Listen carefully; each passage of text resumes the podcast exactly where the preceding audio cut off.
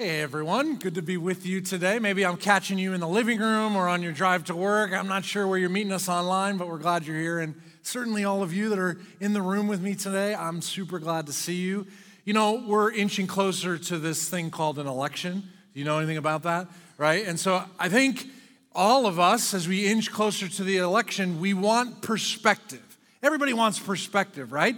Something good to long for. And this is where we should be ecstatic that we have the Word of God, which is alive and active in every season of life and gives perspective even in the midst of an election and a pandemic. So, if you have your Bibles, Genesis chapter 2. Genesis 2, beginning of the Bible. We use the NIV, New, International Version. You can look at it electronically or a paper copy, but following along I think is helpful to you. Genesis chapter 2, verses 8 through 9, just two verses today that I think will give some perspective to you about what we're experiencing in our daily lives. So, for the record, let me just state that when it comes to politics and Christianity, the concept of Jesus plus politics, there's two types of people primarily, right?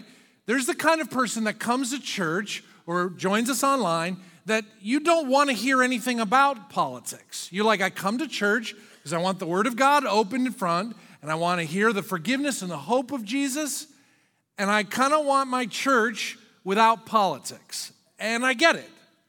And then there's the other person that's like, no, I, I want to know about Jesus, and I want to know the Bible, and I want there to be a clear intersection between how Jesus and the Bible and politics all come together. I, I get that too. And it's why we sort of have two different ways of communicating here at Faith.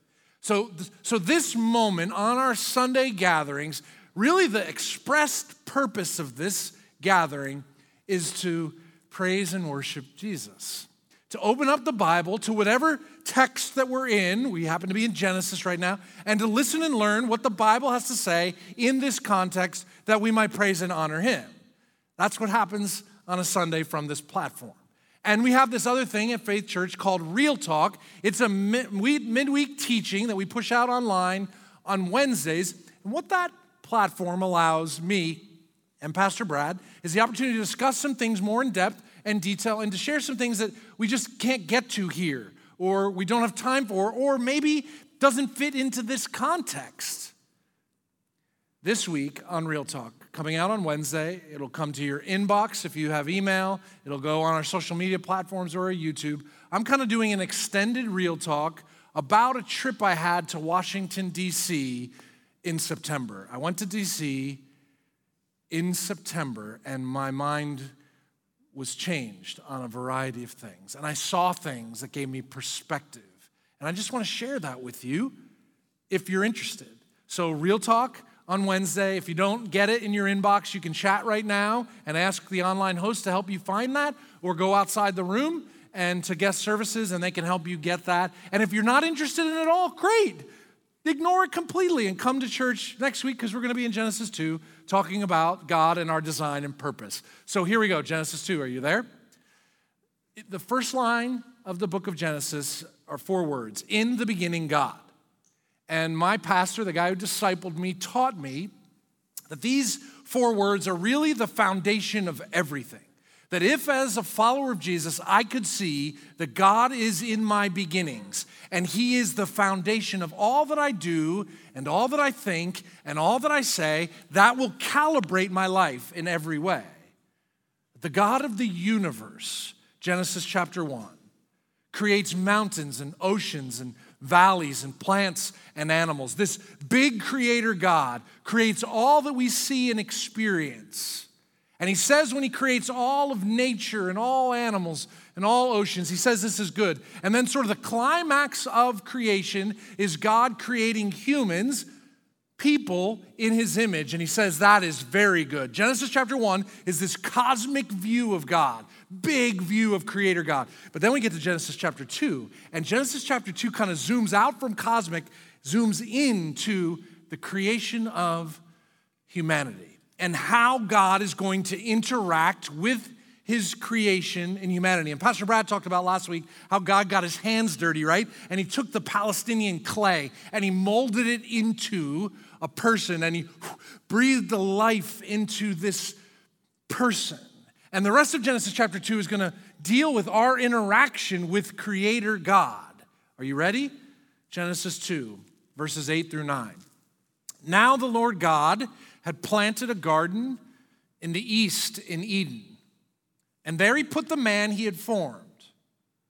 The Lord God made all kinds of trees grow out of the ground, trees that were pleasing to the eye and good for food. In the middle of the garden, there was the tree of life and the tree of the knowledge of good and evil. So the Lord God plants a garden, puts the man he formed in the garden, and then makes trees grow in this garden. And maybe if you fast forward, you know the rest of the story. The rest of the story is God says, Okay, man, don't eat from that one tree. Everything else is yours to eat. Don't eat from that one. Then he looks at man and says, It's not good for you to be alone. So out of man, he creates woman. And then this man and this woman blow God off and do exactly what he says not to do. And many of us know the rest of the story and we focus on things outside of these two verses. But I want to stop and hover and stick in just these two verses because I think what you're going to see is perspective. Let's take it phrase by phrase. Verse 8 says, Now the Lord God had planted a garden in the east in Eden. Anything jump out at you? Love last week, Pastor Brad reminding us of the word Lord God, that it isn't creator, sovereign, super God. Now we're in Genesis 2, it's intimate, loving, creator God who is personal. And this super personal creator God plants a garden. That's kind of cool, right? He got his hands dirty making humanity, and now he's getting his hands dirty planting a garden. Now, this isn't tomato potato garden, this is like an orchard. He plants an orchard, and it's really beautiful. It's this orchard that is in this area called East, in the East in Eden. And why does Moses share that detail? He wants us to know that this isn't a fairy tale, that the rivers that crisscross this garden, this orchard, the location, East in Eden, is him saying, You guys aren't listening to a fairy tale here. This is an actual place where actual events took place that you need to pay attention to. The God planted a garden east in Eden, and the word Eden means luxurious. It's this lush, luxurious garden. Use your imagination. What does a lush, luxurious orchard smell like, sound like, feel like to you? I mean, shade from the sun, there's rivers, there's water, there's coolness, there's smells, there's bees, there's birds. Use your imagination. God forms this special, beautiful place where He's going to do something unique and intimate in this moment. Just trying to get perspective all this. All powerful God, Genesis 1, now he zooms in and he forms a person out of the clay, and then he takes those same hands and he forms a garden. This is really wild to think about. So he, so he makes oceans and rivers. He makes all the wildness of this world, and he makes the jungles and the deepest oceans and the highest mountains and the biggest cosmos, and all of this is grand and it's wild and it's wonderful. And now he gets his hands dirty, kind of creating a little orchard. And it says in Genesis 3 8 that this garden is where God himself walks in the cool of the day. So it's this luscious, beautiful paradise, and God Himself walks there in the cool of the day. It's His garden, it's His paradise. And watch what He does next, next, verse 8. And now the Lord God planted a garden in the east in Eden, and there He put the man He had formed. He, he doesn't just plunk the man he formed on the top of a mountain. He doesn't throw him in the Sahara Desert. He doesn't throw him in the rainforest. He goes, No, I'm plunking him in my garden. He takes these hands that he formed this man with and he clears out a space. He's like a farmer that has this rough and wild wilderness with a chainsaw, cuts down all the wild, plows the ground, puts his man in that garden, and makes an orchard grow. His orchard. He puts him there and makes him grow. And to the original audience, you got to hear this. Moses is writing these words to the children of Israel who have been in slavery for 400 years in a desert. And now, Lord God, Creator, is trying to explain to himself to these people his character.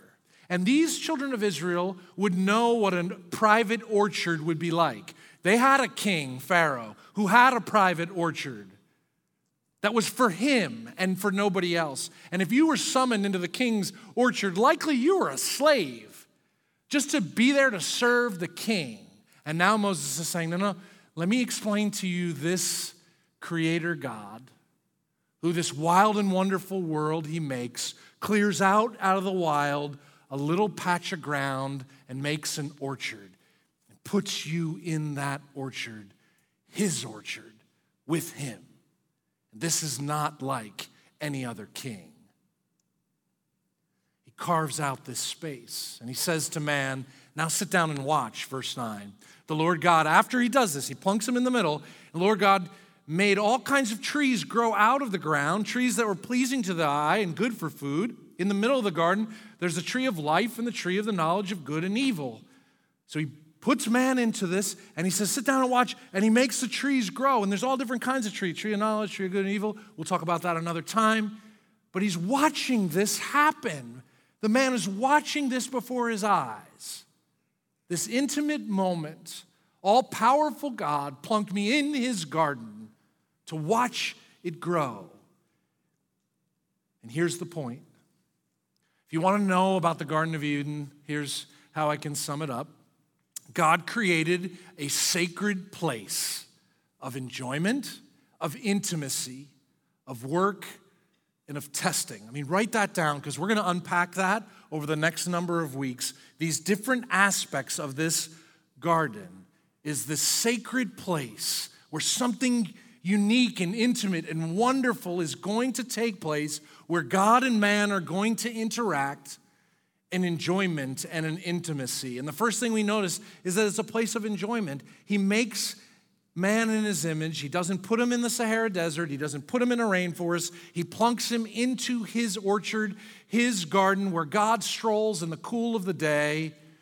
And he makes the trees grow, and he makes the birds sing, and he makes the fruit and the flowers and this beauty unfold. And all of that points to the fact that God is a God of enjoyment. It explicitly says these things that are growing in the garden look good, beauty, and taste good, which means taste and smell. And it must have sounded good there in the garden as well. It's a place of enjoyment, pleasing to the eye and tasty.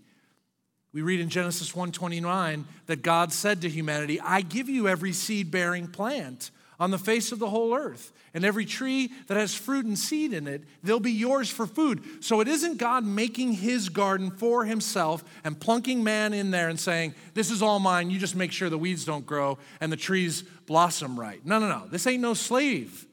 This is I want to share something enjoyable with you. We're going to do this together. And I try to use my imagination when I approach the Bible. I would recommend it. If you were plunked in the middle of God's garden, what would you do? I, I'm just like super curious. So I'd be asking Creator God, hey, can I ask you a question?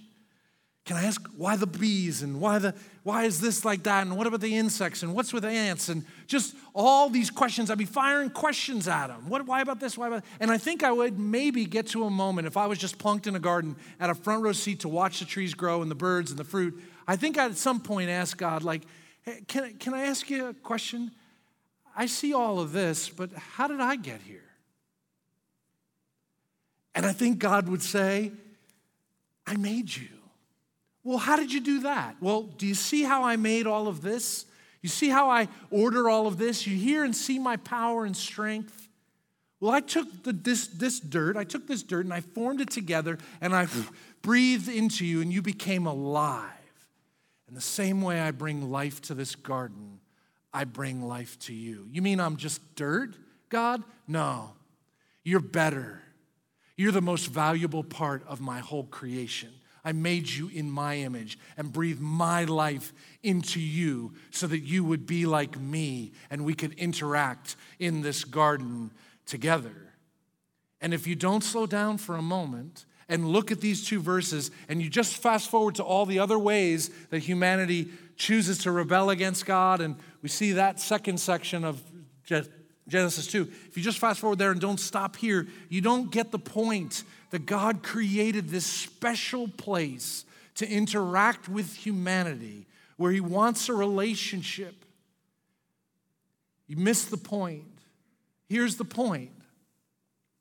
I'll explain it in, I think, modern terms. When you recognize greatness, you honor greatness, right? So when LeBron wins four titles, do you recognize greatness? When Brady has been in NFL for 21 years, still throws a pass and takes a hit. You might not like him, but there's something goaded about the guy, right? Like he's the real deal. When you listen to a beautiful song, when you see beautiful art, when someone makes you a beautiful meal and it's delicious, when you renovate a house and make it beautiful again, you see and recognize greatness, you honor it. God put man in that garden to have a front row seat to greatness, to watch trees grow and birds sing, to realize I am made in the image of God. When you recognize greatness in any way and in any place, you honor it by talking about it, by sharing it, by whispering about it. Wow, how did that happen? He's really great. She's really great. If someone comes up with a fix for this COVID 19 and we have it tomorrow, would you honor that greatness and talk about it? I would. Because any level of greatness that's recognized begins to be honored when we talk about it. And God put man in his private garden to interact, to taste incredible food, to smell incredible sounds for one reason and one reason alone to recognize and honor the greatness of God. This garden is a sacred place. Have you ever been to a sacred place? Have you ever had a sacred experience where you had a front row seat to the greatness of God? Maybe it happened in a church. Maybe. Maybe it was in a cathedral. Maybe it was because of the songs in the church or a sermon in the church or something where you had a sacred moment where you recognized the greatness of God. Maybe it was nothing in a church, it was on a walk, on a hike, you were at the Grand Canyon, you were sitting by the ocean. Maybe it was noticing something small in creation that nobody ever recognized. Maybe it was reading a book or listening to a poem or hearing a song. Was you ever stopped in your tracks and recognized the greatness of God? Has that ever happened to you? Because when it happens, it changes you. It recalibrates you. It influences you. And we look at Eden in Genesis chapter 2, and we think that was just one historic moment that never happened again. It was a unique historic moment, but the God of creation is personal, and He wants sacred moments with you. He wants special times, one on one, with you, where you see, feel, sense His goodness, His greatness and when you see and sense the greatness of God, whether it's through a truth that you heard or a difficult experience where everything is so dark that you can't see out, but all of a sudden there's light and peace, and you follow that and you see the goodness of God. Maybe it's through a conversation you have with a friend or a moment you have reading your Bible or listening to music, whatever it is, God wants to recalibrate your life and my life through sacred moments. A harder question is is that a priority to you? Do you prioritize entering sacred moments? sacred space with God? Like, is that a value to you? That you want to interact with God? The reality is, you read the Bible from cover to cover, He wants to interact with humanity. It's not a question of if He wants to, He wants to. He made us to interact. Do you want that? You see, we'll say things like, I want to hear from God. I want God's peace, or I want God's power, I want God's direction. I want God to answer this prayer. I want God to solve this problem. I want God to provide for me this or provide for me that. But do you make an appointment with him? Do you set aside your social media or your CNN or your Fox News or your podcast or your calendar to say, I want to hear from Almighty God? I want to interact with the God of the universe. We want to hear from Him, we want to know Him. We say that. But do we prioritize that? Because if you don't create the time and space, thankfully, God's not limited by our schedule, and He still shows up and He can still burst into your scene and recalibrate your life. But if you want your life to be recalibrated by God, I would just simply say make an appointment to meet with Him. Make it a priority in your life. What does that look like? How does that work? I mean, it's, yeah, attending church online or coming to church together. Yes, it's being a part of a small group or going to a Bible class. Yes, these interactions that we have in groups of people, we can interact with the living God and He interacts in groups, but He is so personal that He actually wants to interact with you one on one. So, what does that look like? It, it may look like in your drive to work, not turning on the radio and saying, God, I want to use my commute to talk to you, to listen to you. It may be I listen to Joe Rogan every week for two and a half hours. Maybe I'm going to listen to a podcast that talks about your character, who you are, because I want to meet with you. I want to know you. I want to understand who you are. I want to be changed by you. When you go to bed at night, when you wake up in the morning, when you stop in the middle of the day at lunch, do you take any time to meet, have a sacred, special interaction with God? Do you open up your Bible? We don't tell you to read your Bible. As pastors, we don't go, hey, you should read your Bible so that your fire assurance and it gets you out of hell. It's not going to make you automatically better if you read enough verses and memorize. No, it's we actually believe God speaks and his word is living and active. It's sharper than any double-edged sword, so it can recalibrate your life as you read it and process it. But I know for some of you, you're like, it's so boring, or I don't know how to. It's why Pastor Brad created these great videos for you called Let's Read the Bible. And he's just been opening up in five minutes, teaching you, teaching me how to go step by step, chapter by chapter through the Bible and learn. How do we read the Bible? How do we get out of the Bible a moment with God where we hear his voice and we learn from him? You see, in these moments of quiet, in reading, in listening to truth about who God is, in talking to God, in silence, He recalibrates. He transforms. He changes us. He gives us perspective. He may even give you perspective on this pandemic in a sacred moment or perspective on how to vote. If you would just say, I am willing to cut out time and actually choose be present and spend time with God. You know, man's placed in a garden. God forms man out of the dust and dirt, makes him, starts an orchard, plunks him down in the middle, and I think he did it for this one purpose so that this man would recognize the greatness of God and honor God. And you may not know this, you may not believe me, but that's why you're here too. You are alive right now in 2020 to recognize and honor the greatness of God. That's why you're here. You might go, Joe, that is so cheesy. Seriously, like, you're not gonna give me something better. That's so churchy, that's so cheesy, that so sounds so Sunday schoolish. No, honestly, it's true. That's why you're here. You may not believe it, you may not think it, but that's why God put you here in 2020 right now. Let me explain it this way it's fall 2020. I like uh, leaves that change color. Do you like that? Do you like when you see the bright yellows and the fiery reds on trees? Is that an accident? I mean, why do people take tours of fall color? Why do people take time to leave the sort of southwest where it's dusty and dirty and they go to the northeast to see beautiful arrays of color? Why do people do that? Because there's something magnetic and beautiful about seeing fall color. Do you think so? Right? You'd agree?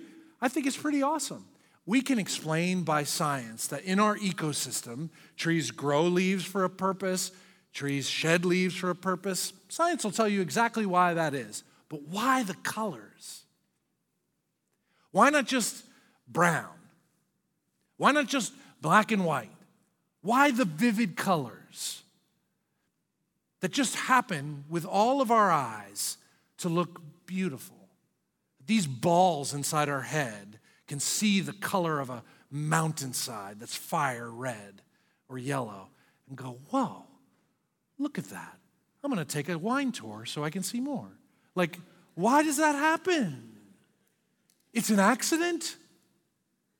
Or every beauty is designed by an artist for a purpose. And you can drive through the fall and go, wow, that's pretty, and keep driving. You can. Go ahead. Or you can drive through the fall and see the beauty and connect the beauty to the artist. If you drive through the fall and see the beauty and go, well, that's beautiful, and ignore it, it won't ever recalibrate your life. You'll go, wow, that's beauty. If you ignore the beauty and don't connect it to your Father who made it, your life will never be recalibrated.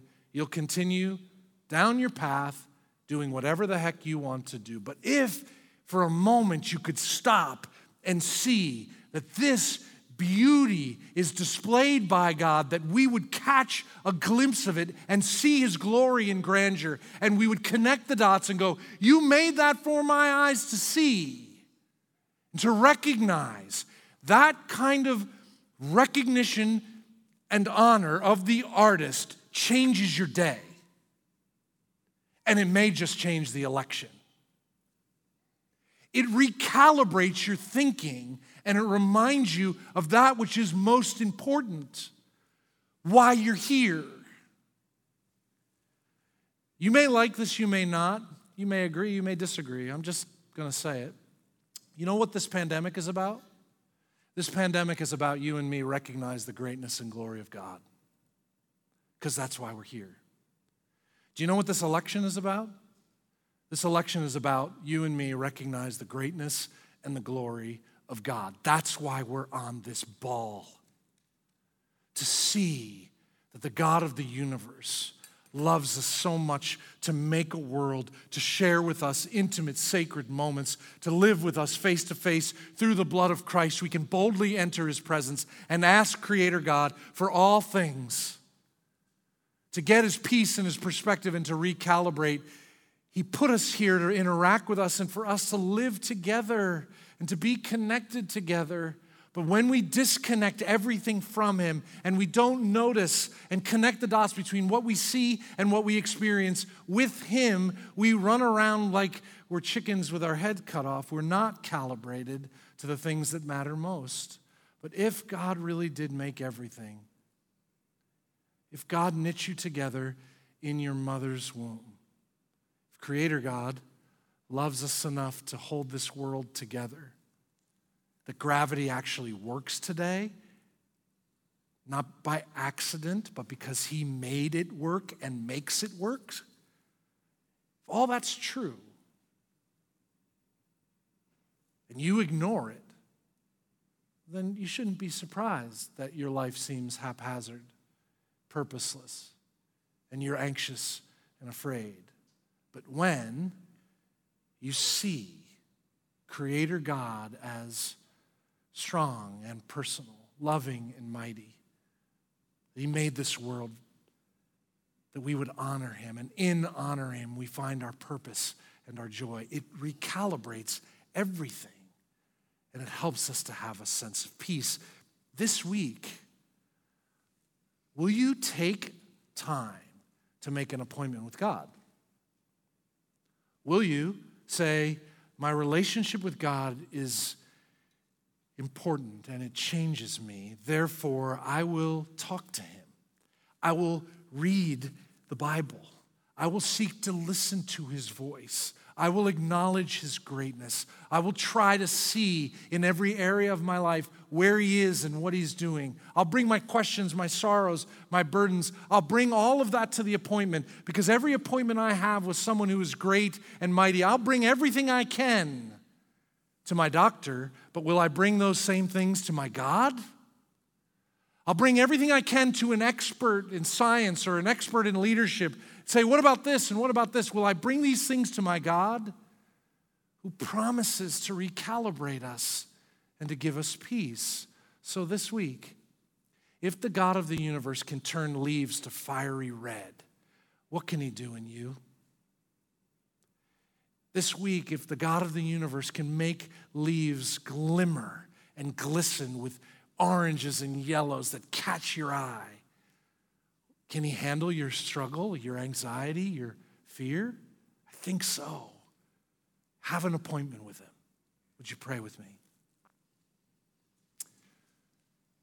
Almighty King of the universe, that we can even talk to you as a gift from Jesus. Because you shed your blood on the cross, Christ, we can now boldly enter to the throne of grace and talk to you, Creator God. Thank you for your word that's alive and active. Thank you that Eden wasn't a fairy tale, but it's a historic moment with historic people.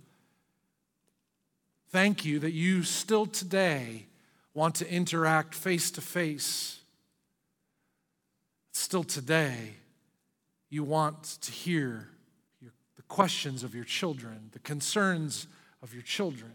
You want to speak and whisper purpose and peace into each one of your sons and daughters. May we spend time with you. May we this week, in the mundane of caring for children or driving a truck, in the mundane of schoolwork or trying to survive a pandemic, I pray we would see your glory and acknowledge it as yours. Find ways in which you're still working, you're still speaking, you're still active. May we recognize your goodness and honor you for all that you are and all that you're doing. And in that, may you change us. Give us perseverance, God, because every time I read the Bible, it's not fun. Give us perseverance, God, when we talk to you and we feel like we don't hear anything back. Give us perseverance and patience when we ask questions and we don't get immediate answers. Give us patience and perseverance when things don't go the way we think it should go. Help us to be humble and keep coming back to you to see your heart and your mind. Would you guide and protect your sons and daughters and give us great enjoyment with you? I pray this through Christ our Lord. Amen.